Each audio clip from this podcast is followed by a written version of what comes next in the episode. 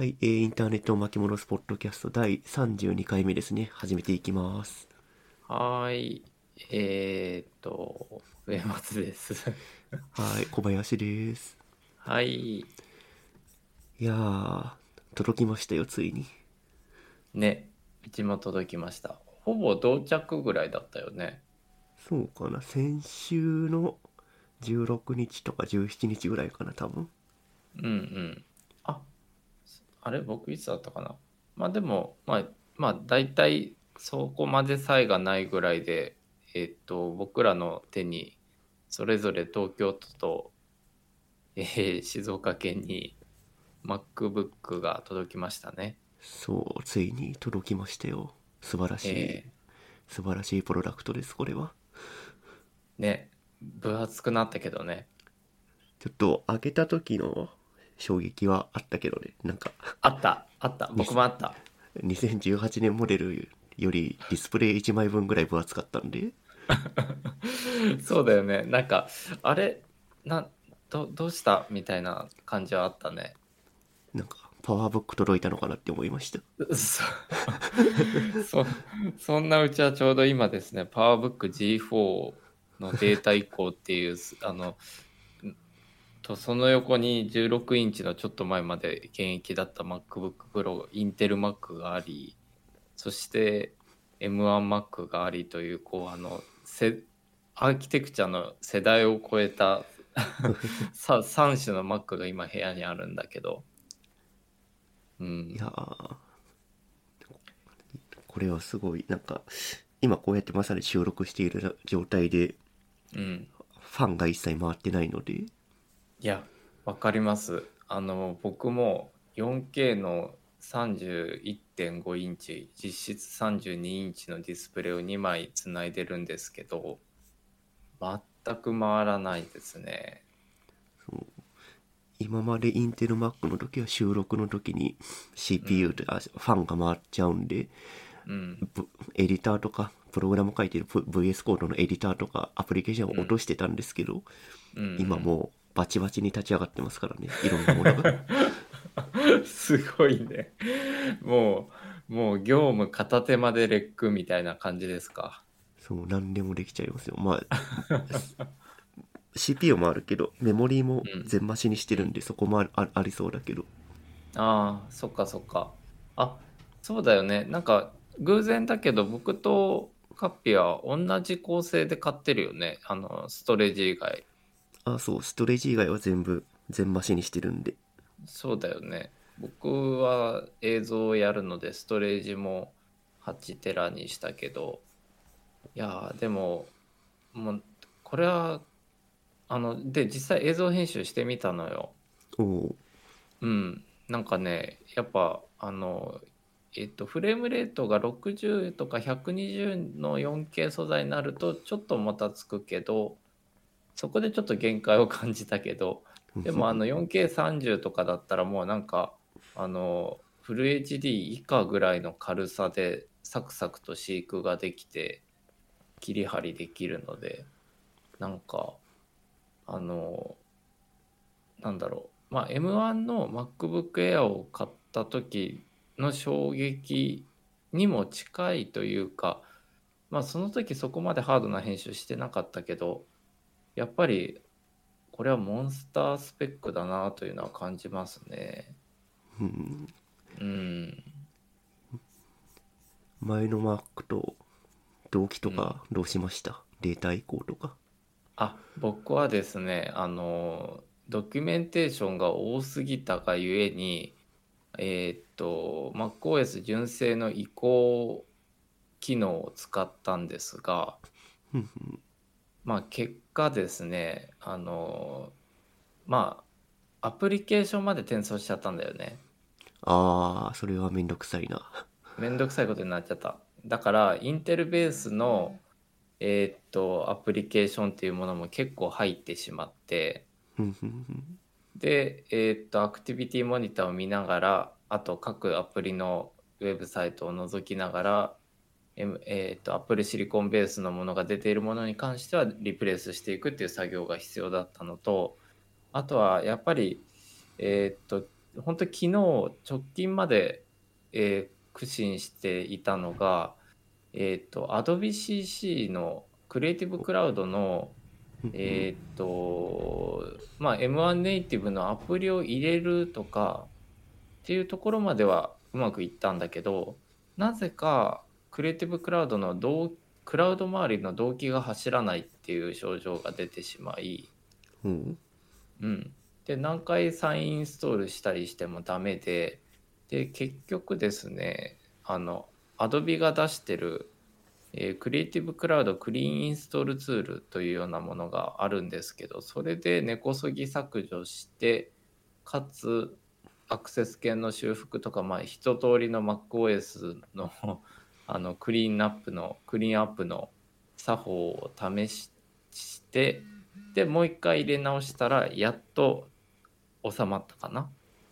あー AdobeCC のあのマネージャーうん、をインストールした時の設定が根っこに残っちゃってるとかそんな感じかなそうおそらくそうでもう多分そのウィ Windows でいうレジストリ Mac でいうライブラリのあたりのえーっとかなり深いところの設定値が邪魔をしていたっぽい。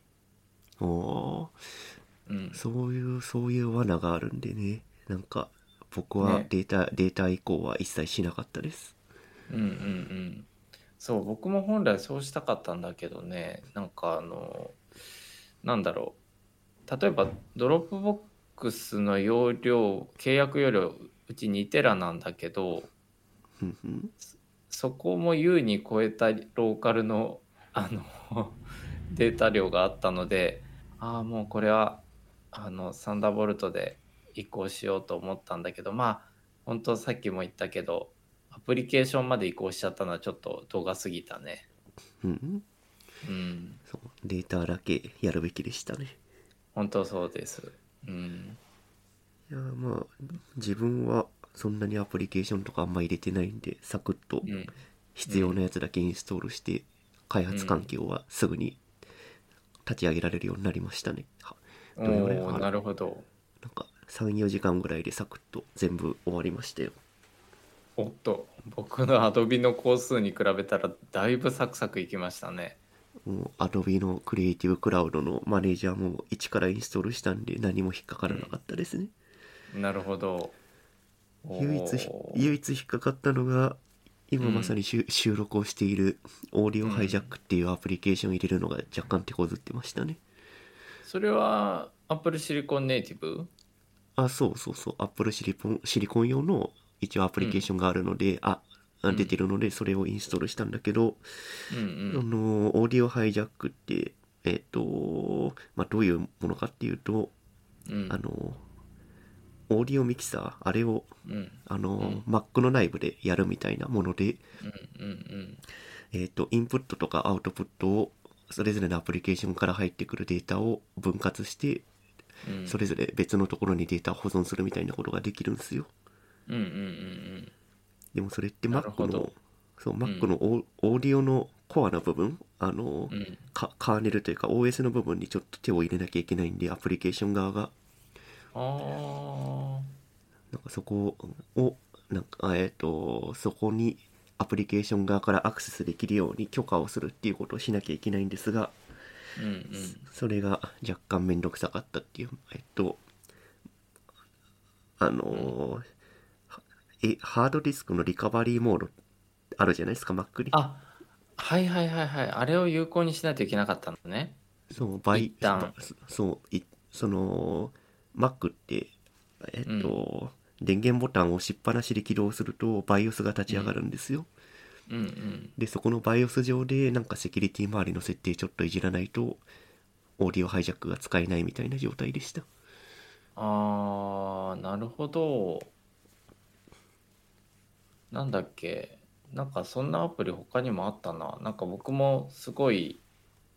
で一旦なんかあれだよね。その一旦起動してまた設定値を戻すみたいなやつだよねそれ確か。ああそうそうそうそう。なんかパスワード入れてうん。か鍵のロック鍵アイコンのロック外してもう一回入れ直すみたいな。うんうんうん。そうだね。なんかあれだよねなんかそっかそこまで触らないとだできないのかっていうのはああえっ、とね全く同じことを確か僕もえっ、と MacOS 内のオーディオをえっ、と録音するえっ、とアプリ名を失念してしまったけどまああのあれいや近日サササウンドフラワーかな、あそうそうそうサウンドフラワーだ。そうそう。サウンドフラワーでも同じことやった覚えがあって。うん。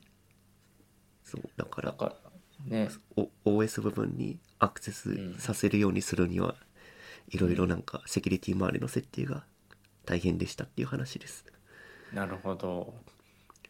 いやー。僕も僕も前の Mac はサウンドフラワー入れてたんですけどうん。あサウンドフラワーとオーディオハイジャック両方入れていてでサウンドフラワー入れるときに、多分、うん。バイオス起動せずにコマンドラインからなんかいじってたんですよねそこは。あえっ、とねコマンドラインなんかえっ、とそうコマンドラインでできた時代とできなくなった時代があった気がする。そう。だから多分そそこのちょうど境目で僕はコマンドラインでできるものだと思っていたけど、そんなことはなくて、なんかよくわからんバイオスの設定をいじらなきゃいけなくてそこに手こずってました、なるほどね。まあえちなみにあれだよね。えっと M1 のまあ BIOS というか多分 EFI だと正式名称は言うと思うんだけど EFI MacOM1 の Apple シリコンの EFI ってあごめん宅急便来ました。おすいません、はいはい。ちょっと行ってきます。はーい。お待たせしました。お新しい Mac ですか。いやいやいや。えっと今宅急便が来まして新しい Mac ではなく Wi-Fi6 に対応したルーターが届きました。ああなるほど。うん。大事ですね。ネットワーク。大事です。そうなんです。あのね M1 の Mac になってやっと Mac もあの Wi-Fi6 に対応したので AX にね、うん、そうですね。うちも変えなきゃな、うん。確かに。そうあのうちはもともと TP リンクのメッシュ Wi-Fi が Wi-Fi6 に対応はしてはいたのだがまああのあんまりこうなんて言ったらいいかなスペックが高くなかったのでこれを機に親機に当たる部分のルー親機にさせるルーターをちょっとこうあのいいのにしようということでえーっとこれ結構おすすめなので型番も言ってしまうとですね TP リンクのえーっと AX5400 あごめん違うこれは Wi-Fi の規格名なんでえっと AX73A すら A っていうやつなんだけどね。うん。今あのいわゆるブラックフライデー的なセールで。確かに。そうそうそう。1万1100ん？1万1380円で買ったみたいですね。おー。うん。確かに。ちょうど今ブラブラックフライデー期間中なんでいろいろ買うのはいいな。ちょっと検討します。そうでで話を戻しちゃうと。そうだね。バイオスの話だっけ？Mac のそうそう EFI ね。うんうん。そうあれを触るのはちょっとなんかちょっと抵抗あるよね。そうそうですね。なんか本来だったらパーテーション分けたりだとか、うん。ハードハードディスクというか、まあ、今 SSD か SSD 初期化したりとかうん。多分そういう時しか触らないんで。うんうん。確かにまあね。まあでもどうだろう。あの僕の場合はさ本当にもうもうすでにさっき言ったようにその 4K の60フレームとか120フレームの映像だと M1MAX の限界を感じてるんだけどさ。うんうん。フロントエンド的な使い方だとどう？特に限界は感じてないですけど。えっ、ー、と、うん。ロッカーってなんだ？えっ、ー、と、うんうん。メメモリーの上に、えーうん。Linux の仮想環境を立ち上げるみたいなことができるツールがあるんですけどうんうんうん。それを何何個も立ち上げても全然うんともすんとも言わないんで全然限界を感じてないです。すごいなあじゃあもうなんかあれだね。仮想環境で Windows 動かしてもサクサク動くかもしれない。もしかしたら。あー確かに。なんなんだっけ、うん。フィフィドラーフィドラーじゃなくてあのブートキャンプかああパラレルかそうブそうブートキャンプはインテル Mac でまでなんだけどなんかパラレルデスクトップとかなんかねいくつかあるからいくつかというか2つぐらいあるからねちょっと使ってみようかなって確かに 思っちゃう。うん。Windows のほらあの10に次いで11が出たじゃないですか。ああはいはいねあれちょっと気になってて。確かに。うん。手元に Windows あるけどアップデートしてないな、あれ確か、ま、無料でできるんだよね。そうできる。できるけど僕もしてないな。隣にサーフェスがあるけど。なんか地雷集がするんでまだやってないです。まあねあのおあおっしゃるニュアンスすげえわかる。うん。なるほどね。あとはあれかな。うん モニターのノッチですよノッチ。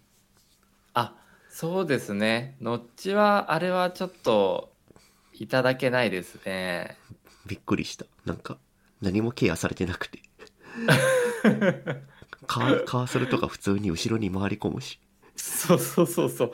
あれカーソルないじゃんって言ったらノッチの後ろやんみたいなことがありえそうだね。うん。ああそうそう。であとあれうん。のアイコン、み右側のタスクアイコン、うん。うん。あれを大量に並べるとねただ隠れるだけっていう。そうそうそうそう。あれさ僕結構困るのがあの残り何時間で次の予定ですっていうそのスケジュールのカウントダウンアプリを常時表示させてるんだけどなんかそいつが表示されなくてあ今日予定ないのかなって思ってたらただ単に隠れてるだけだったって いうことがあってですねそうなんですようん結構困るねこれは。なんかちゃんとケアしてくれてるものだと思ってたんですけど、ねそんなことはなかったっすねそんなことはなかったですね。ただ、えっ、と、ひいわゆるアプリケーションのファイルメニューとかあるじゃないですか、左側の。ああはいはいあっちは、あの、飛び越えますね。あの、例えばヘルプとかって右サイドにあると思うんだけど、うんうんノッチを飛び越えるんだよ。ああそこはケアしてるのかでそうそうそう。タスクアイコンが単純に削れていくって感じかそうそうそう。はあちょっと、タスクアイコンも結構重要なんだけどね。ねタスクアイコンかなりひ低く見られてますねそうだから僕あのタスク常時系のあの表示するものの結構減らしたけどさああでもへ減らせないものがあるじゃないですか。あの例えばクラウド系とかあとはうんうん。け消したいけど消えない AdobeCC とかね。そういう時にはですね今ノーションに貼りましたけど、バーテンダーっていう便利なツールがありまして。おお有料なんですけどまあ2000円ぐらいのタスクアイコンをなんかいい感じにひ必要なやつは表示して必要ないやつは表示しないみたいな設定ができるやアプリがありまあすこれはもうあの即買います。はい。これ多分、えー、M1 アップルああアップルシリコンでもそうですね。サポートしてるんで全然使使えますよ。あこれはいいね。なんかね僕も近似したアプリは入れてたんだけどインテルベースだったからあのでそこからアップデートされてなかったからなんか使う気になれずにいたんだよね。ああなるほどうん。えー、これは購入します？この後。速攻。これはちゃんとメンテされてるんでこれはうん。タスクアイコンで困ってたらインストールしとくと良いと思います。あーありがとう。ちょっとこれはぜひ入れたい導入したいと思います。はい。えー、なるほどね。あとなんかね、そこで言うとね、えーっと、これは何て読むのかわからないんだけど、ノッチを黒くする。あ はい。あのそれ入れた？あのいや、入れてないです。えーっとえー、なんて読むんだろうこれは。えーっと「学」っていう日本語らしいんだけどほフォアヘッドフォアヘッド。とフォアヘッドドットアップ、えー今 URL をノーションに貼りますけどこれごめんちょっと公式じゃないとこなんだけども。公式がすごいダウンロード遷移が分かりにくいのでこっちの方があの動画で見えるんだけどね。あのノッチが黒くなるよっていうただそれだけのアプリノッチとじゃないごめんメニューバーがはいはいはい。うん、でこれは確かにうちお家にいる時はあの外部ディスプレイにつないでるんだけど外にいる時はこいつがあると確かにノッチはほぼ見えなくなるので。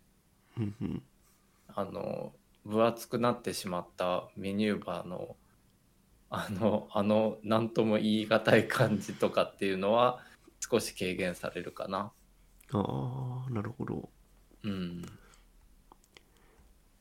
まあ、自分は入れないから、ノッチを見せたいぐらいの気持ちがあるんで。おおすごい。すごい。なんと。でも確かにノッチを見せていくぐらいじゃないとあの M1MAX を使ってるってわからないよね。うん、まあ、なんか、ね、なちょっと古い世代の MacBook 使ってんのかなって思っちゃうよ。この厚 さ、厚さ、厚さだと。そうだよねなんかインテルのさあのえっと2010年モデルとか使ってるのかなみたいなさそうそうそう。ねえあのてかあのむしろそれより前のあのこうあのスロットインの DVD ドライブついてるあの MacBook ぐらいの厚さあるからねそう、だいぶ熱いんですよね、やっぱり。触ってて。うんさうんも触ったりも持ったりしても重たいし、やっぱり。そうそうそう重たいだからこれは正直いくらそのパワーモードがあろうと14インチを買って正解だったと個人的には思っているああ、確かに。うん、なんかほらあの実質 M1 Mac あのなんだろう同等性能で14インチにも搭載できたじゃないですか。うんうん。うん、16インチも14インチもね。それでが残るはじゃあ画面の大きさとあとはパワーブーストモードみたいなものが16インチにはあるよっていうことだったんだけど正直さっきお伝えしたようにそのそのパワーモードにしなくてもサクサク使えほぼサクサク使えているということとあとは正直16インチと14インチの表示の領域の差って微々たるものなので個人的にはあの持ち運ぶことを考えるとこの分厚さこの重さだと14インチが限界かなという気はありますね。そうですね。重さ問題はあって、うん、今パワーモードの話が出たけど、うん、マグセーフ使ってます？全く使ってません。ああ、ですよね。ですよねう。ん、なぜ、なぜつけてしまったのか、これを。そうあのそのマグセーフとあと HDMI はいらなかった正直。ねえ、そこはね、もう、USB-C でええやんって話じゃなかったのかって。そうそうもう多分ねあの世の中のあのヘビーなユーザーはほぼほぼそう思っててだって USB-C が両方両端についてた方が差し位置変えれるから便利だしで HDMI なんてそんなレガシーなポートを今更 そんなフットプリントのでかいものの物理で載せてくれなくてもいいのにって思っちゃうけどね。そうね。USB-C のアダプターで HDMI とかつなぐんで。ねそうだよねなんかあの普通に USB-C のポートをそのマグセーフと HDMI のところにもう1ポートつけてもらって合計5か6ポートぐらいにしてほしかったぐらいだな。ね、これだけマシンスペックあるんだったらポート増や C C のポートを増やすっていう選択の方が良かったとは思いますね。ね。それかなんかオプションとかであの 選べるようにしてほしかったな まあ。H HDMI マグセーフはもういらないしでもまあなんか100歩譲ってこうあの足引っ掛けるとマック落ちちゃうっていうあのマグセーフあるあるのあそこにねあそこにじゃあ分かった。じゃあそこを飲み込もうと仮にしたとしてじゃあマグセーフは仮に残したとして HDMI はいらんかったやろ。ねこれ、うん。実際明らか邪魔だしな。そうそうそうそうそう。そう今今かみたいな。2022年になろうとしてる今 HDMI えーっていう感じはあったね。えーどういう戦略なのかわかんないですけど。うん。まあね次の MacBook Pro ではなくなってることでしょうよ。でしょうね。まあそしたら多分買い替える気がするな。うん、それぐらいの、うん、インパクトはある。それそこがと、うん。うんそこの穴が塞がるっていうのは。うんうんうん。そして全く話がちょっとずれてしまうんだけど、今日ちょっと Mac の話してるのでついでに言うとなんかさっきさノッチを隠すアプリがあったじゃないですか。ああはいはい。そこのページ見てたらノッチを再現するっていうアプリもあったよ。ああそうそれもあありますよ。その噂は聞いたことがある。あのインインテル Mac に入れるとノッチが出てくるってやつ。そうそうそう。すごいね。まあねネタネタアプリでしょうけど。ネットアプリですね。まあそんなこともありつつとりあえず僕らはあの M1MAX 同士ということでお互い用途は全く違うからね、あのどんな感じにマシンスペックを活用していくかっていうのをちょっとまた報告し合いたいな。そうですね。なんかうもっんとハハードな使い方すした時にどうなったかっていうのはどっかで共有したいですね、ねそうだね。あと使い道というと僕はうんあのプログラムを書くというか、まあ、キーボードをめちゃくちゃ使うんでうんうん。バタフライキーボードが元元に戻ったのは良かったっすね。あ僕も思った。あのキーボードあのえっと厳密に言うとうちさ16インチの MacBookPro もバタフライじゃなくなったのでちょっと戻ってたんだけどさらにあの良くなった感じがあります。謳歌感が、うん、打鍵感打鍵感が良くな打ったのとあとえ我々の我々のエスケープキーとファンクションキーが戻ってきたんで。戻ってきたね。これこれはでかい。ねししかもフルサイズで戻ってきやがってあそのう。なんか「え Touch Bar 何それまだた使ってんの?」ぐらいと言わんばかりのさもうしれっと Touch Bar なくしてきたね。もうファンクションキーやるだけではかどりますよ もうさ今までのさあのタッチバーのさでファンクションキーを仮に起動する場合このあの寝ちゃうじゃないですか。そうタッチバーが。2タップ必要だし。そうそうそう。起こしてもう一回押すっていうね。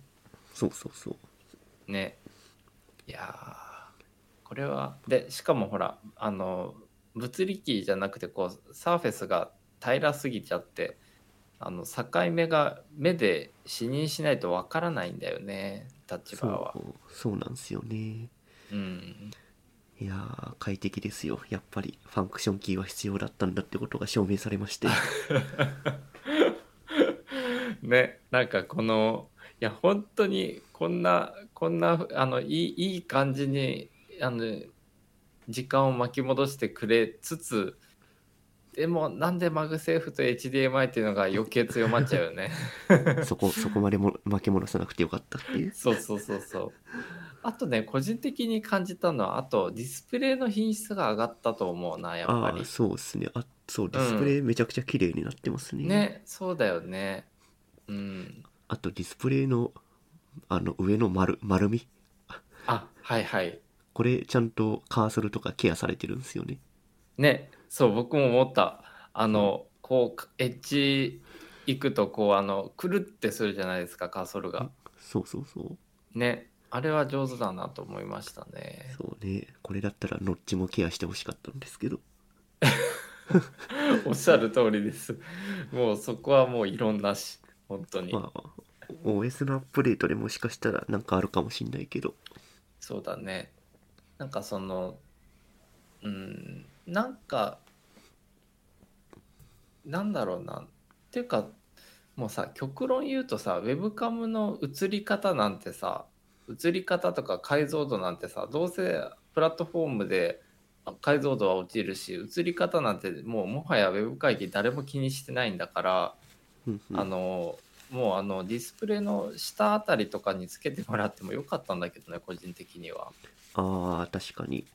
うん、そで、今回あの 1080p のフル HD のカメラにアップグレードされたんだけどいやもういいよ。いつまでも 720p でいいよぐらいの気持ちでいるけど、うん。まあね。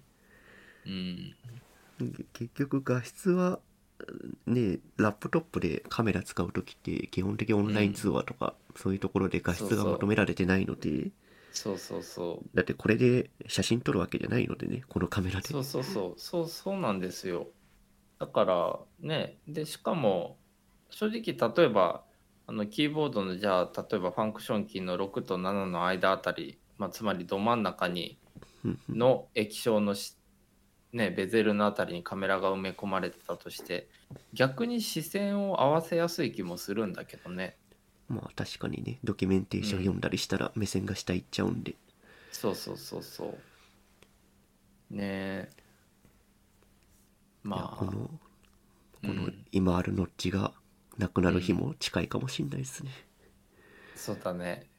あのほらファンクションキーがえーっとタッチバーで殺され復活したように今度は ノッチが殺されてあのその後こうメニューバーが復権するかもしれないね。ああそうっすね。うん。まあいいプロダクトではあるけど改善点はいく、結構見つかりますね。そうだね。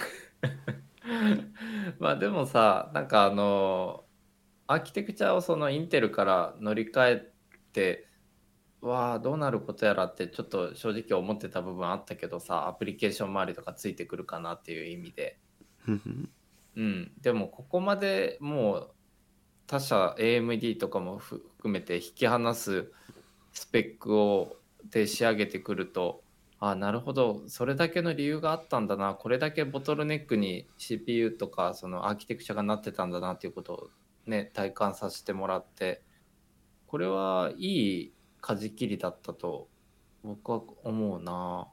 ふんふん。うんいや自社自社でチップ作れるのはでかいですよこの時代に。そうだね。まあなんかあのイメージング事業例えばカメラとかもねやっぱセンサーの自社生産って結構キーワードになってくるぐらいだからね。ふんふん。うん。センサーとかそれこそ CPU 的な演算処理のチップとかね。そうっすね。うんなるほど。じゃあまあちょっとまた Mac についてはおいおい報告をし合いましょうぜひ。そうですね。何か新しい知見があったら共有していきましょう、ね。僕はとりあえずこの番組の後に先ほどお伝えいただいたアプリを買います。あバーテンダーぜひ入れてください、うん、うん、そうします。はい。じゃあじゃあ次次のノーツに行きますか、うんえーとこれは僕がか書いたやつでまあ記事とかじゃないんですがうん。なんか最近絵文字をよく使うなっていうのを感じていてうんうん。例えばこの Notion とかでもうん。そのドキュメンテーションのタイトルに絵文字が使えたりだとか、あと Slack、うんうん。 Slack とかでもセクション分けるときに、うんチャンネルのセクション分けるって機能あるじゃないですか？ Slack に。あるあるある。うん。でそそこにににセクションに対して絵文字が使えたりとかするっていうのがあって、うん。うんなんか絵文字はただただデコレーションするものじゃなくて言語になりつつあるんじゃなかろうかっていうのを最近感じております、あー確かに。あそうだね。言われてみたら絵文字というか絵の言語とも言えるね。そう。で我々その漢字とかひらがなカタカナ使ってるじゃないですか。うんでこれはもともと何何だったかっていうとうん。うんホラー穴で暮らしていた人類が壁に絵を描いていて、うん。で壁に描いていた絵をもうちょっと簡単に簡略化して象形文字っていう文字に落とし込んで、うん。でそれをそれをベースに象形文字ちょっと難しいからもっと誰でも書けるような漢字っていうものが生まれてっていう流れだったわけじゃないですか。うんうんでも今はその逆により複雑性の高い絵文字にうんうん人類はもその戻ろうとしているっていうのはなんか面白いなって思,、思ってますね。確かに確かに確かにでねあのー絵文字ってもともとインターネット発祥じゃないですかそうですねに日本発祥ですね。そうそうそうねあの遡ること1999年で i, i モードのに実装されたのが最初だったと思うんだけどそうそう。えっとノノーションに参考リンクを貼らせてもらったんだけどえっとニューヨークの美術館のコレクションにモマのコレクションになってるんだよね。うんうんうん、でねあのまあ当該の記事にもあのしっかり書いてあるけどもあの2008年の iPhone が採用したっていうのが多分結構大きくてワールドワイドの展開っていう意味では。うんなんかそれまでさ日本って結構絵文字はベースにありつつ例えば当時ってえーっとデコメールとか流行ってたと思うんだよね HTML メールのさ。まあはいはい。うん、だから絵文字だと再現しき表現しきれないものを今でいうスタンプ的な感じでこう拡張してあのあメールを送信し合ってたっていうことを想起されるあ想起というかあの回想してたんだけどえーっとまあ iPhone3G が絵文字を搭載してでその後ですよね。ユニコードにえーっと絵文字が採用されたことによって加速度的にねあの数も増えそしてプラットフォームも超えるようになってたよね。そうですね。ユニコードにちゃんと企画というか決められたものが登録されるようになって、各社がちゃんとそれぞれの絵文字を追加してくれるようになったので絵文字が使いやすくなってるっていう現状ですね。ねそうだよね。なんか昔はさうんうんその Android で登録されてない絵文字使うと豆腐になるとかっていうのはよくありましたね。あったね。今さなんかあの僕もあの今あの今言ってくれたこととの続きを言おうとしてたんだけどあの今どっかのプラットフォームが新しい絵文字追加するとみんな追随するもんね。そうそうそう。うん。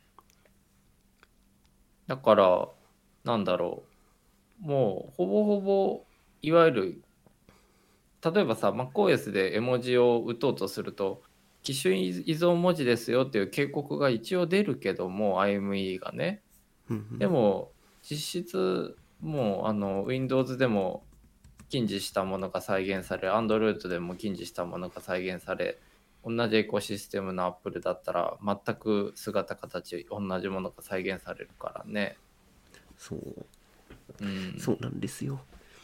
ね。我我々は文字を書く工数を減らすために漢字とかを開発したはずなんですがうん。もう我々漢字を書かなくなってあの、うんキーボードを打ち込めばいろんなものが出てきてしまうっていう 状態になりそれそれであれば複雑なものを簡単にアウトプットできるのであれば、絵文字を使っていこうっていう流れにおそらくどっかになるんじゃないかなって想像してました。あー、なるほど。あー、確かにね。そこで言うとさ、MacOS、あの、それこそ M1 で、あの、キーボード、あの、のさ、一番左下にさ、地球儀マークついたと思うんですよ。ああはいこれ何なのかなって思ってますけどそこを押しながらですね、えっと、絵文字の E って押すとね、絵文字パレット出るよ。ああ本当だすご知らなかった、そう。これさ、すごいよね。うんうん。でちなみに Windows は Windows と,、えー、とカンマを押す Windows キーとカンマを押すと絵文字同じような絵文字パレットが出てくるんですよ。おおー。うん、そんなにお手軽に絵文字打てるようになってるんですね。そうそうそうそう。だからなんかカッピの言うように多分あのあのこちらの方向にコミュニケーションが流れていっているんだろうなっていうのはすごい感じるな。そうで絵文字だと、うん、言語の壁とかも薄くなったりするんで。ねほんとそうだよね。だからうん。絵文字を使う今なんかおじおじさん構文的なのありますけど、絵文字めちゃくちゃ使う、あの変な文章、うん。あれがあれがもしかしたらデファクトになる可能性もゼロではないっていうね。そうだね。そうだね。まあおじさんおじさん絵文字の面白いところはえなんでその絵文字っていうあの違和感からくるところがあるけど。まあまあ確かに。ね。でもでもねあの絵文字がその例えば言語の壁を越えてるのはもうすでに明らかであのプラットフォームが違っても例えばだってそれこそ Notion だってさドキュメンテーションとか、えまあ、最近日本語もあ出てきたけどベータで。あもうベータ開けたかな。ちょっと確定したこと言えないけど。あのねあの全部英語ベースだったじゃないですか。ね。でそれこそ Notion ってあの絵文字ベースに設計されてるプラットフォームだなってすごい思うのがあの横のえっ、とノーツ一覧もだけどなんかこうあの各ヘッダにアイ絵文字を入れるっていう設計にそもそもなってるからね。そうそう。 Slack のセクションも同じくそういう設計なんで。そうだよね。でなんか Slack うん。えっ、となんかタイトルの先頭に例えば、うんもうテテキストを入れられますっていうのだと全然使い道がないけど絵文字だとうん。そのうん。1文字に対して大きい意味を持たせることができるんで、わかるな。そう。絵文字はうん。非常にこういうアイコンとかアイコンにアイコンとして使うとかそういう時にめちゃくちゃ役に立ちますね。確かに確かに。おっしゃる通りだ。うん。というのを Slack とか Notion のアイコン機能を見て感じてましたっていう話です。わかります。なんかそこあのそこでというかそのつながりで言うと Slack もやっぱりさその文字ベースのが基本だけどスタンプっていうまあススタンプあの LINE スタンプみたいにこうでかくってこうめっちゃ主張するわけじゃないけどまあ絵文字を中心にスタンプを押せるじゃないですか。うん。あれもなんかこうコミュニケーションがある意味アップデートされてるよね。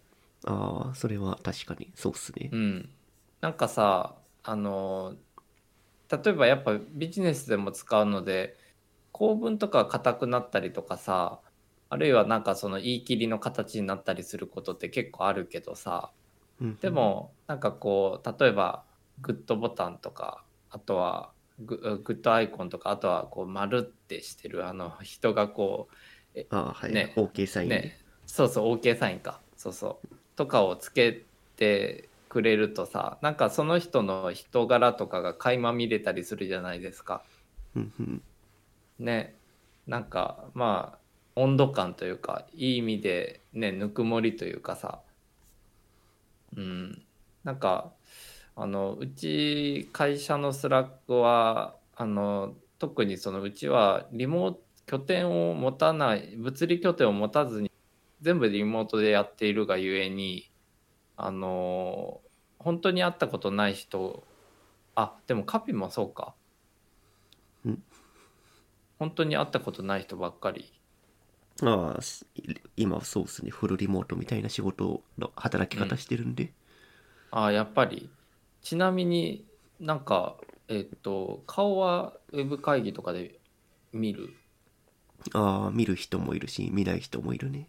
あやっぱそうだよね。なんか僕さなんかそのうちもそんな感じなんだけどその携帯になってから特に絵文字に助けられることが多々あって。うん。なんかああとはその一応その、まあ、空気感の醸成のためにというかあの極力あのニュアンスをニュアンスを伝えるために僕自身も絵文字を使うようにしたりとか、うんうん。うん、してるな。いやー。まあそのね。絵文字もうん、ねそのテキストサイズ1個でいろんなコンテキスト、あ意味や意味が伝わるからうん、 Slack Slack 上のリアクションとかが便利って話ですね。そうそうそうそうそういうことそういうこと。うんだって、ね。なんだっけ？グー Gmail とかであの、うん。なんか定型文を送るときに承知しましたみたいなボタンが下にパッて出出るとかあるあると思うんだけどあるあるある。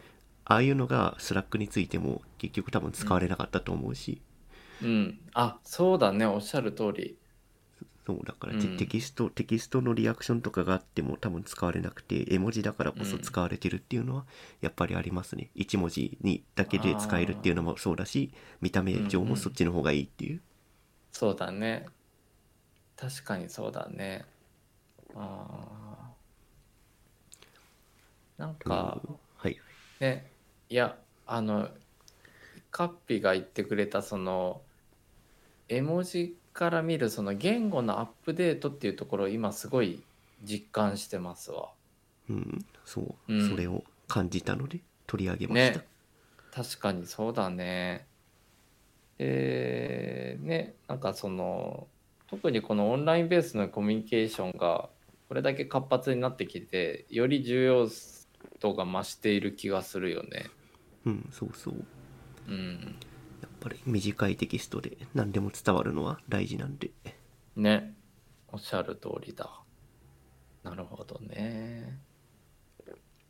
じゃあまあ絵文字はそんな感じかな、うん。次のの次図に行きましょうか。これはこれも僕か。えっ、と、うん昨日勉強そう昨日収録する予定だったんですけど収録できなかったんですよね。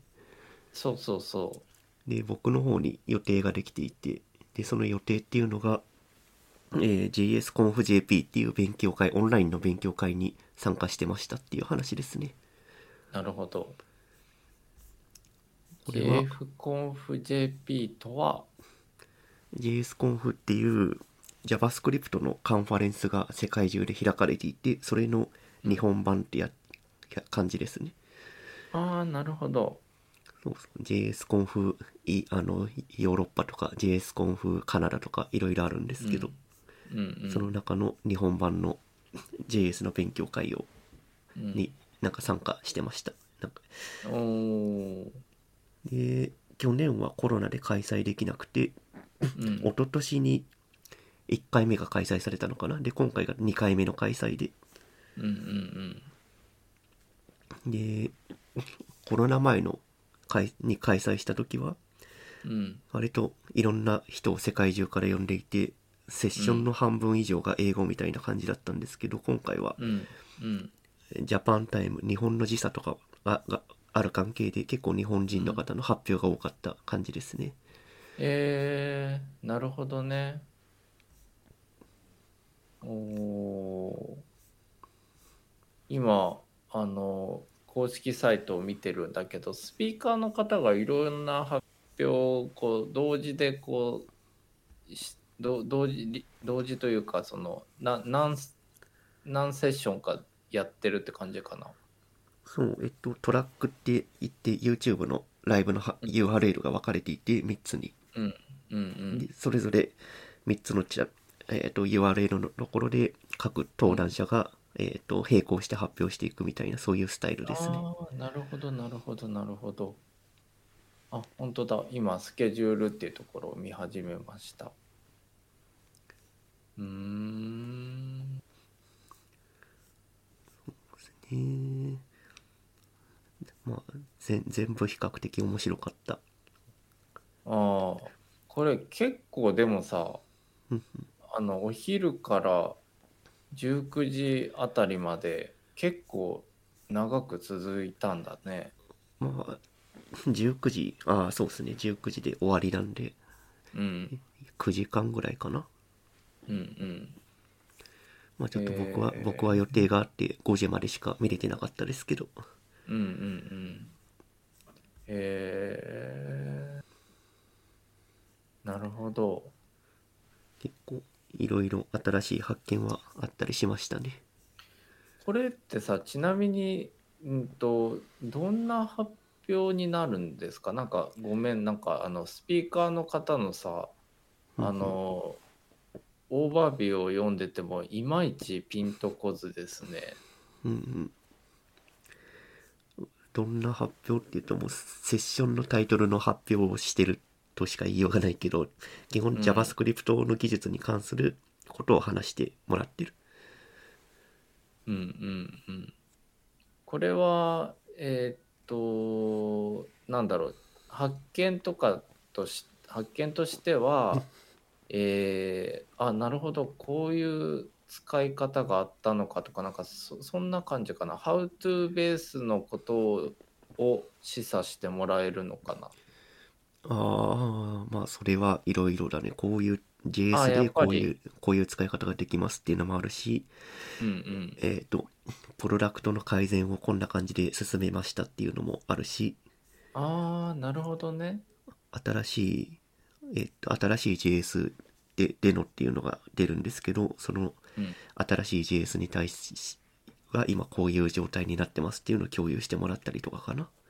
えー、なるほど。うーん。なんか、確かに日本人の方も多いけど、これ、あの、どうだった？その、同時接続数というか。あー多分100とかだったかな？URL チラッと見た感じだとああ、結構な方が見てるんだね。いやでもこれコンパスで募集しかけてたんですけどイベントの、うんうんうん、うん。コンパスの登録上は確か300人ぐらいは登録してたはずなんでああ、じゃあそれは分散してるとか、あるいは、ああそっかああ確かに確かにそれはあるかうんうんそうですねうん。一つの URL で大体100人なんで3つだうんうんとそうですね300人かなるほどうんうん。なるほどね。へえ。なんか、あれだね、あの、こういう勉強会的なイベントも完全オンラインになって、もう、かというか完全オンラインでのイベントっていうのもだいぶ定着してきたよね。そうですね基本、うんオフラインで勉強会っていうのはほぼ聞かなくなっちゃいましたねねそうだよね。うーん。ちなみにこのあのプラットフォームとしては YouTube ライブとスパスパティアルチャット？ああスペスペシャルスペシャルチャットって言ってたかな？スペシャルチャット。これは僕初めて聞いたんだけどどどんなプラットフォームだったんですか？これ。えーと画面画面っていうとあれだな。えっ、とまあ一つの共共有画面みたいなものがあってうん。でそこにログインした人たちのアイコンが表示されてでそのアイコンあログインするときにカメラとマイクをオンオンとかオフとかにできるんだけどうん。マイクをオンにした人がその自分のアイコンの近くにいるとその人の声が聞こえるようになるみたいな。なんかそれこそあれですよ、まあ、あのバーチャルリアリティじゃなくてなんかメメタバースじゃないですけどなんかこううんうん。あたかもそこに人がいて会話ができるような、うんうん。えーことがでできるなんかそうそういうチャチャットチャットツールなのかな、こまあ、コミュニケーションツールですね。うーん。なんかね今公式サイトの URL を叩いてみたんだけどあのーさっき口頭口頭で説明してくれた通りでこう部屋を移動したりとかしできてでえっ、とどんな人がいいるとかっていうのが見え可視化されてるんだね。可視化されるんだ。そう。そうう。んでこれ、部屋を移動するってまあというよりは、ま、うん。マウスでドラッグドロップして自分が動くみたいな感じだねああ、なるほど。えー、あーこんな面白いプラットフォームあったんだ。これなんかこれを体験するだけでも価値があるね、参加の。うんうん。これ弊社は、へ弊社はこれ使って飲み会みたいなことを前にやったりしてましたね。会社で。おーなんかさ昔ちょっと前にえーっとなんか似たようなプラットフォームはあったんですよ。なんか見たことがあって。えーっとうちの大学院の同窓会とかそこでやってたんだけどなんていう名前だったかな。なんかミロみたいなえーっと感じのえー、なんだったっけ。ちょっとど忘れしちゃいましたけどなんかまあ似たようなプラットフォームはあったんだけどただその子のその子というかそいつの弱点としては、えー、とこのドキュメンテーションの共有とかっていうのができなかったんだよね。ああ画面共有ははそうそうそうそうそう。だからあーなんかしかもこっちの方がすごい洗練されてる感じが少なくともあのえっとこの公式のウェブの説明を見てる限りではすごく思うので、うん、えーこれどこがやってるんだろどこかな？う今。海外の。うん、今えっとえーアベニュー。え？これどこだ？うーんと。キプロス。キプロスっていう中東の国だそうです。すごそそんなところが？うん、キプロスというところでやっているそうです、これ。へえへえ。こんな面白いサービスが出てくるんですねへえねえ。でさ、それこそさ、ここ、あの、絵文字すごい使ってるね。ああそうだね確かにうんうん。そして今、ジョインでもお化けアイ、お化け絵文字くんがデモに参加しなよって言ってくれたので、今、デモに参加してるんですけど、うん面白いね、これは。そうこれはいいいいサービスだと思いますうん。これちなみに、こう、こういうのも、あの、ここここんなようなさすごいインタラクティブで双方向性がありかつそのページの遷移をしなくても良いこういったサービスっていうのはこう大体何で動いてるんですかね？まあ JavaScript と WebSocket で動いてるんじゃないですか、ね。やっぱり、バックエンドがどうなってるかあーわかんないですけど。フロントはやっぱりそそそそうなるんだねまあ JS しかないのであのブラウザー上で動かせるものがすごいな。あなんか本当に僕の JS のイメージってわあ文字がスクロールできるみたいななんか横す横に流れるみたいなあの時代でさアップデートされてないからさ、まあ、せいぜいせいぜい J- jQuery ぐらいはなんとなく理解できるんだけどなんかすごいね。こんな世の中を支える言語になるとは。そうそれで言うと JS コンフで TensorFlow っていううん。ツールの紹介してたんだけど、うん。その Ten- TensorFlow っていうのは、うん。そのカメラをの画像を解析してそのうん。顔の顔のポジションをトラッキングするみたいなことがうん。JS でできたりするっていうのを発表してましたね。おー。なるほど。まあなんで JS は割と何でもできるようにはなってきてますね。あーすごいな。なんかそこで言うとさなんかあの今ワードプレスとかまあ一応主流の CMS じゃないですか。まあそうですね。世界のウェブサイトの 6, 6割ぐらいがワードプレスって言われてるんで。そうそうそう。なんかさ JS が取って変わるようなことってあり得る？うーん。まあ、うんなんだろう、えっと、JS プラスアルファっていう考え方に当然なると思うけど、データベースとかまあまた別のものを使うとして、そのフロント周りが JS の CMS というかさ、ああ、それは、あ、ある、あるんじゃないですか。ってかもうありますね、いろいろ。あ、そうなんだ。GatsbyJS とか、NextJS とか、NuxtJS とか、いろいろありますよ。おーちょっと収録後にまたぜひご教示ください。あの僕はあのですねあのちょっと自分の備忘録をちょっとつけたいなと思っていてであの WordPress ってやっぱりさあのまあそのラフにメモ取る分には重いんだよね。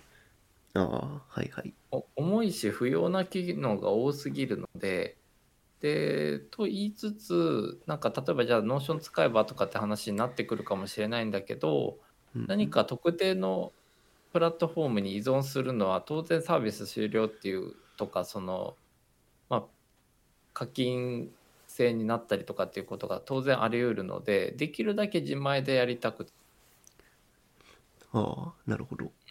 うん、ちょっとまたいい案があったら教えてください。そしてローンチした暁にはラこのラジオで公表できたらなという。うん、と言ってもメモなので別にあのサービスではないんだけどね。うん、なんだろうなんかさあの結構その僕の界隈というかあの IT 業界では全くないのであの意外と自分が当たり前にやってることが他の人から見たらためになってくれたりとかっていうことが結構シーンとしてあってさ。うんあごめん宅急便また来た。すいません。えー、まあちょっと自分のナレッジみたいなものが意外と他の人にこうなななんか何回も伝えてるなみたいな何回もというかいろんな人に同じこと言うとるなみたいなことがありかつなんか結構あのググっても出てこないというかインターネット上に載ってないようなことが結構あるなと思ったのでなんかあのここに置いておおおくねっていう場所を作っておきたいなと思ったんだよね。ああなるほど。ナレッジ貯めとく用の共有できるような URL ってことですね。そうそうそう。だ例えば教員向けっていう話で言うと、えー画面を拡大する方法とかさ今ここを見てみたいな時に、こう例えば MacOS だったらアクセシビリティの OS で標準の機能で、えーコントロールと、えースクロールトラックパッドで言うと2本指で、えーこう上げる下げる上げる？下げる？なんて言ったらいいかな。指をこうあの動かせば。スワイプスワイスワイプってね、はい、あそうか。現代的に言うとスワイプするとあの画面が大きくなったりするんだけどなんかその辺とかの共有あこれいろんな人に言ってるなとかっていうのは結構あるのであのちょっとこうウェブにまとめ、まあ、まとめるというよりもさっき言ったようにこう自分の備忘録としてメモメモを取っておきたいなっていうのがあってね。うんうん、そうなんですよ。まあなんか一個ね、えーっと、候補として Python を使ったプラットフォームでいいのあるよっていうのを知人の方に教えてもらったんだけど、それもちょっといいかなと思いつつ、あの、まあちょっと今選ん選んでいるというか探しているところですね。Python は Django かな？あ、そうそうそう、よくご存知で。Django かそれもなんかワードプレスと同じでやりすぎ感ある気がするけどあれ ?D ジャンゴってやつだったかな？なんか違うかな？なんかグリーンのやつ。Django って書いて Django かなあ、それだね。あ、それですわ。うんなんかこれは海外では結構シェアがあるみたいなんだけど。うん。なるほど。ワードプレスの、ワードプレスの、えーっと、ワードプレスになりかけているって感じ？な何が？この D Django が？そうそうそう。Django はそんなに使われてない気がするけどな。どうなんだろうああ、なるほど。まあ多分自分が関わってる領域があまり交わってないだけかもしれないけど。うんうんうん。なんかね海外だと結構シェアがあるみたいであの選べるみたいだね。なんか選べるというかそのえっ、とスケールに応じてまああのワードプレスでいうプラグインじゃないけどさそのあのエンジンの部分が結構軽量みたいででカスタマイズがかなりできるようで例えばえっ、とカッピの使い道として想定されることで言うと、えーコードの部分の、えー例えばその、えーコードの部分のコメントアウトはこの色にしてこのコードはこれにしてファンクションはこれにして、えーっとクラス名はこれにしてとかってなんかその、えっといわゆるそのエディターだと、えーあれなんて言ったなんて言うんですかね。そのエディターでうんエディターで言語を表現表示するとこう綺麗に見れるじゃないですか。色分けされて。シシンタックスハイライトってやつですね。あなるほど。シンタックスハイライトっていうんだ。そうあれがそのまあ自分次第で自分ルールで実装できるみたいでこの子は。うんうん。うん。なるほどと思って。でそれは応用すれば、まあ、いわゆるそのマークダウン的な使い方ができるなとふと思っていたのね。うんうん。うん、ただただですよ。あの僕は Python の経験がないのであのメモを取るにしてはこれは学習コストが高いのではとふと思っているところ。うんなんかそれだったら GitHub でマークダウンファイル管理するだけでいいんじゃないかな。ああなるほど。GitHub マークダウンを上げるとちゃんとマークダウン表示のこページ用意してくれるんで。ちょっと後で詳しくぜひ教えて。えー、なるほどね。じゃあまあちょっとメモ帳作りはまたご相談させていただくとしてはい。次のノーツに行くとこれ何ですか、その Web3.0 と書いていただいたん。うん。なんか今週ぐらいから急にこの Web3 とか Web3.0 っていう言葉をうん。ツイッターで観測して軽く調べてみたら、なんかうんうーん。具体的にはメタバースと NFT とクリプトカレンシーがうん。なんか融合してキメラになり、うん。ああのバーチャル空間で、えっと、NFT を使って唯一無二なデータを獲得する世界が来るんじゃないかみたいなことを皆さんがなんか騒ぎ始めてるっていうだけでした。あーね。じゃああれか。えーっとある意味バズワードってこと？そうバズワードを重ね合わせて魔改造して、ウェ Web3.0 っていう概念が生まれ始めてるっていうのを最近知りました。おーなるほど。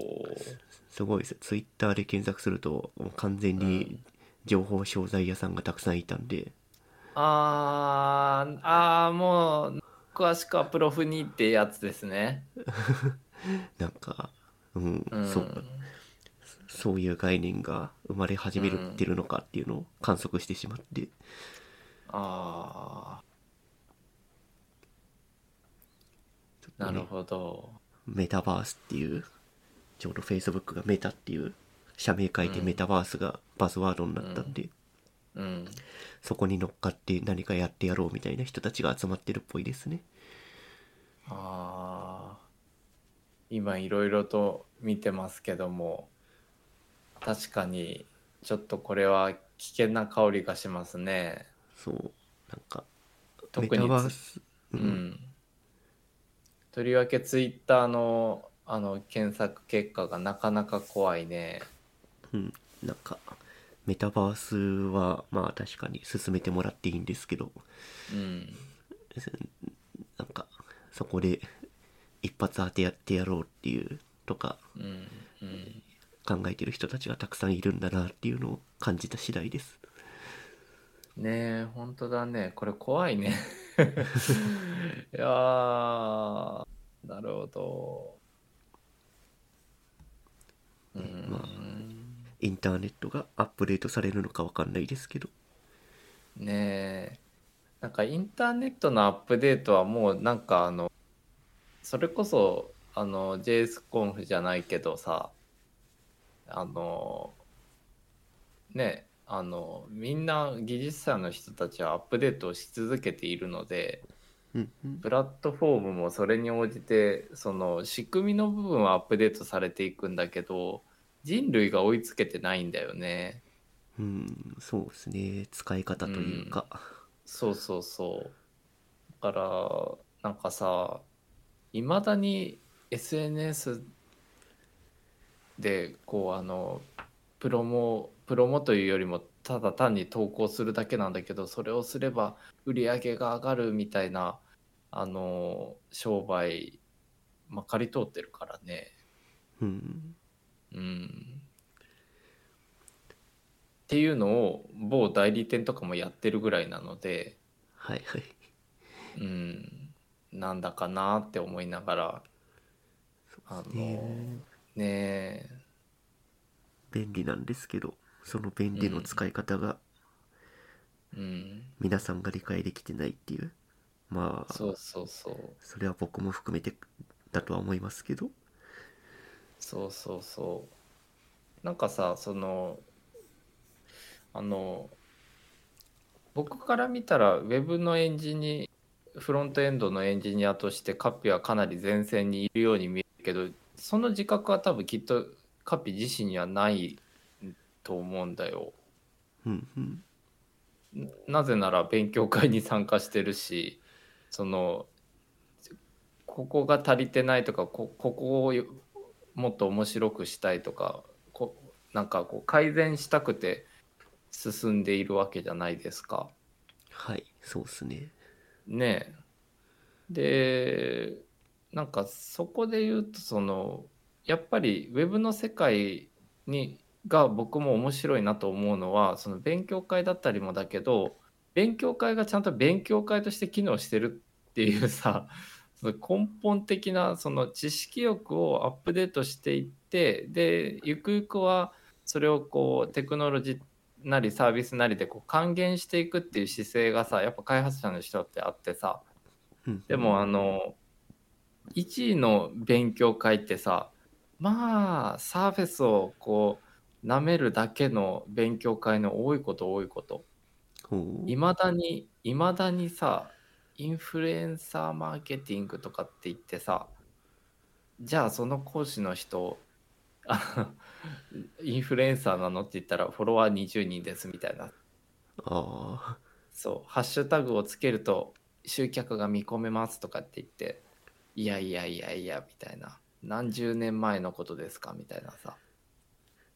まああつまるところその技術者の人たちの、えー知識欲のアップデートの推移というかその流れに対して1位の人たちの、えーインターネットに対するリテラシーも含めたアップデートがあまりにも追いついてなくて乖離しているように思うんだよね。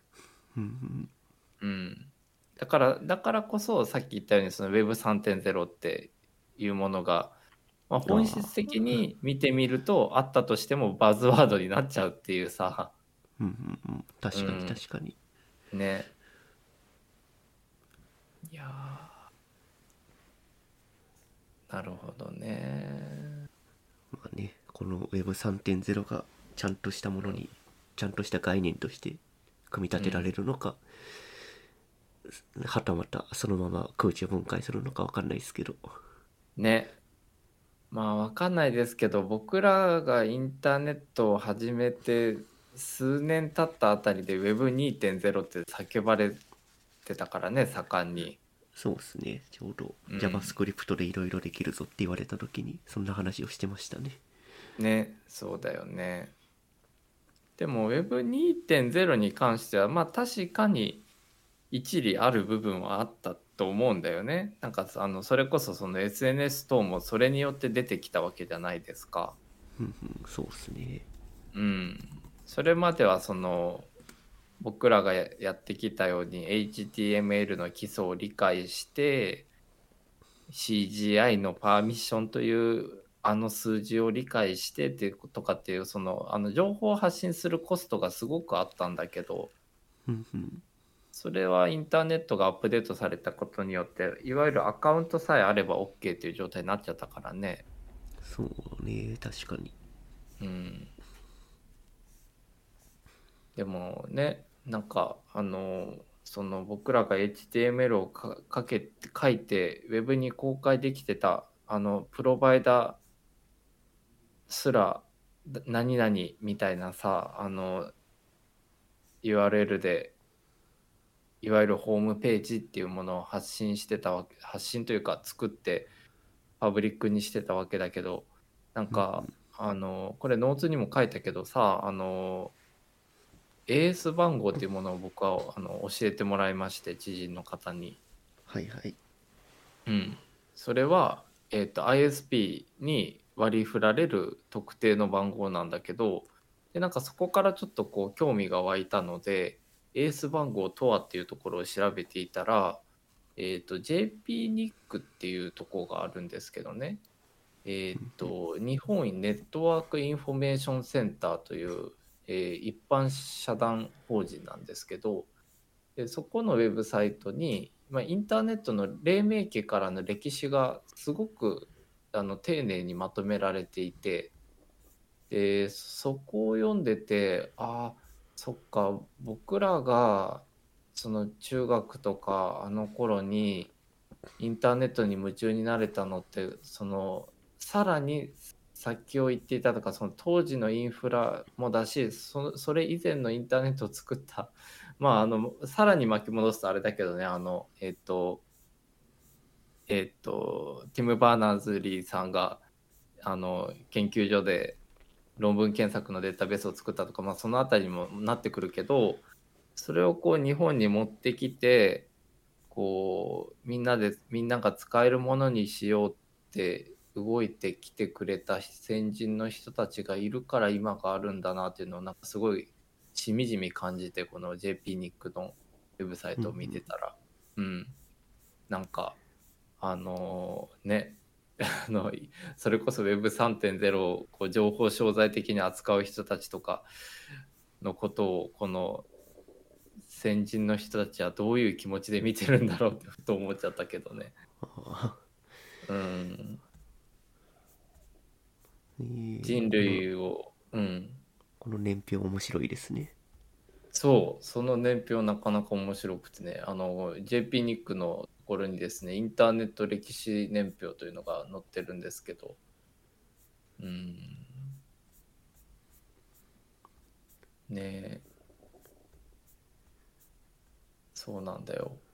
だからインターネットってあの人類をまあ人類の発明の一つだけどさやっぱその特性もあってここまで緻密にログが残っているものってやっぱコンピューターだからこそだよね。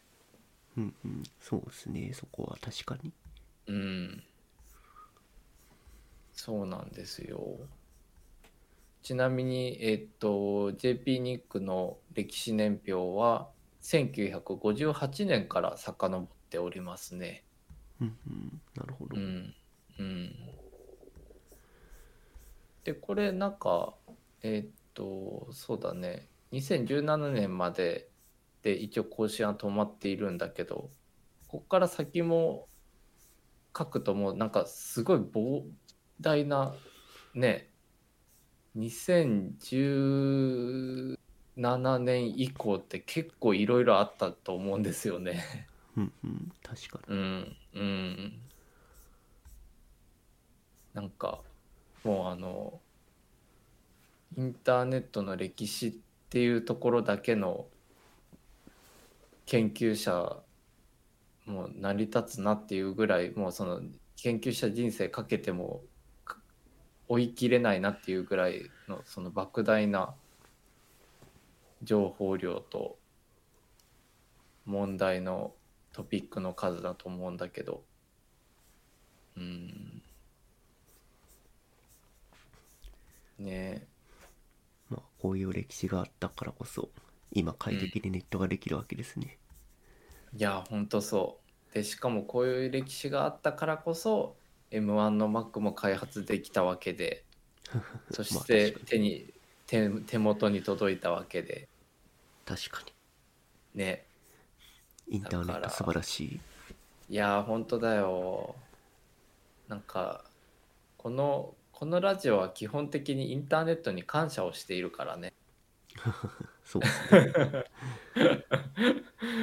なんかあのインターネットにさ仮に出会えてなくって本当ホームページを作ってなかったら多分僕ら今何やってるんだろうね。うーん。少なくとも今の仕事はしていないお互いにまあそれは確かに。うん。なんかね最近だとメタも含めてだけどなんかこういろんな面で生活の一つというかもう生活き基盤だよねもまあインフラですよ完全に。うねそうだね。いやー。そんな感じかななんかそうですね。えー、なんか M1Mac から M1Mac というこうあのいい一応2021年12月現11月かまだ。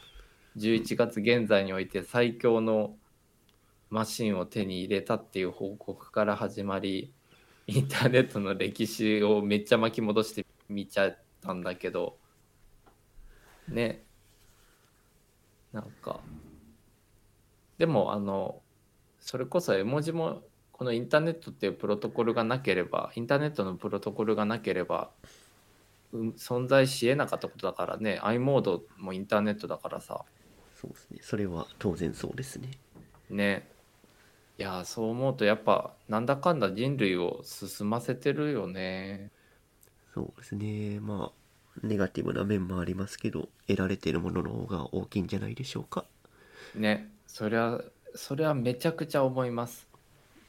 例えばあの僕は本当にコンピューターがないと日常さ生活ができない人なのでうん。ああのそれは能力値的にね。ああなるほど。そう。僕はあの記憶とかその短期記憶とかっていうのはものすごい弱いんですけどコンピューターが手元にあることによって例えば次の予定がリマインドしされるとかなんかこう本当にあの社会生活が遅れてるのはインターネットのおかげですね。インターネットに感謝、そう本当おっしゃる通りです。でじゃあ今回以上ですかね、そうですね。じゃあインターネットに感謝しつつ今回終わりますか、はい、インターネット様って。いやーじゃあそんな感じで来週も M1MAX からお届けしましょうね。そうですね。はい。次回収録来来週になるかはちょっとわかんないですけど。あ、そっかそっか、そうだね。でも、す本当にすごいよ。いまだにファンも、おろ？もしもし？あれ、もしもし、若干音が切れるな。大丈夫かな？あれ、あれ、まあ、新しいプラットフォームなんでね。そうですねまあうん。まあ、でもファンは回ってないです。そうですねこっちもファンが回ってないんである程度収録の音声は良くなってるんじゃなかろうかと思ってますうん。というわけで一また次回あまだまだまだ話します？あ、いや、ごめん。いや、あの、ファンで言うとごめん。うちは、あの、パワーブック G4 がすごいうなってるので、うるさかった。申し訳ないです。ああなるほど。まあ 多分大丈夫だと思います。ディスコードのはいの意見、の意見は走ってるんで。はい。はい。じゃあ、そんな感じで。はい。ではまた次回。はい。はい、ありがとうございます。はい、お疲れ様です。お疲れ様です。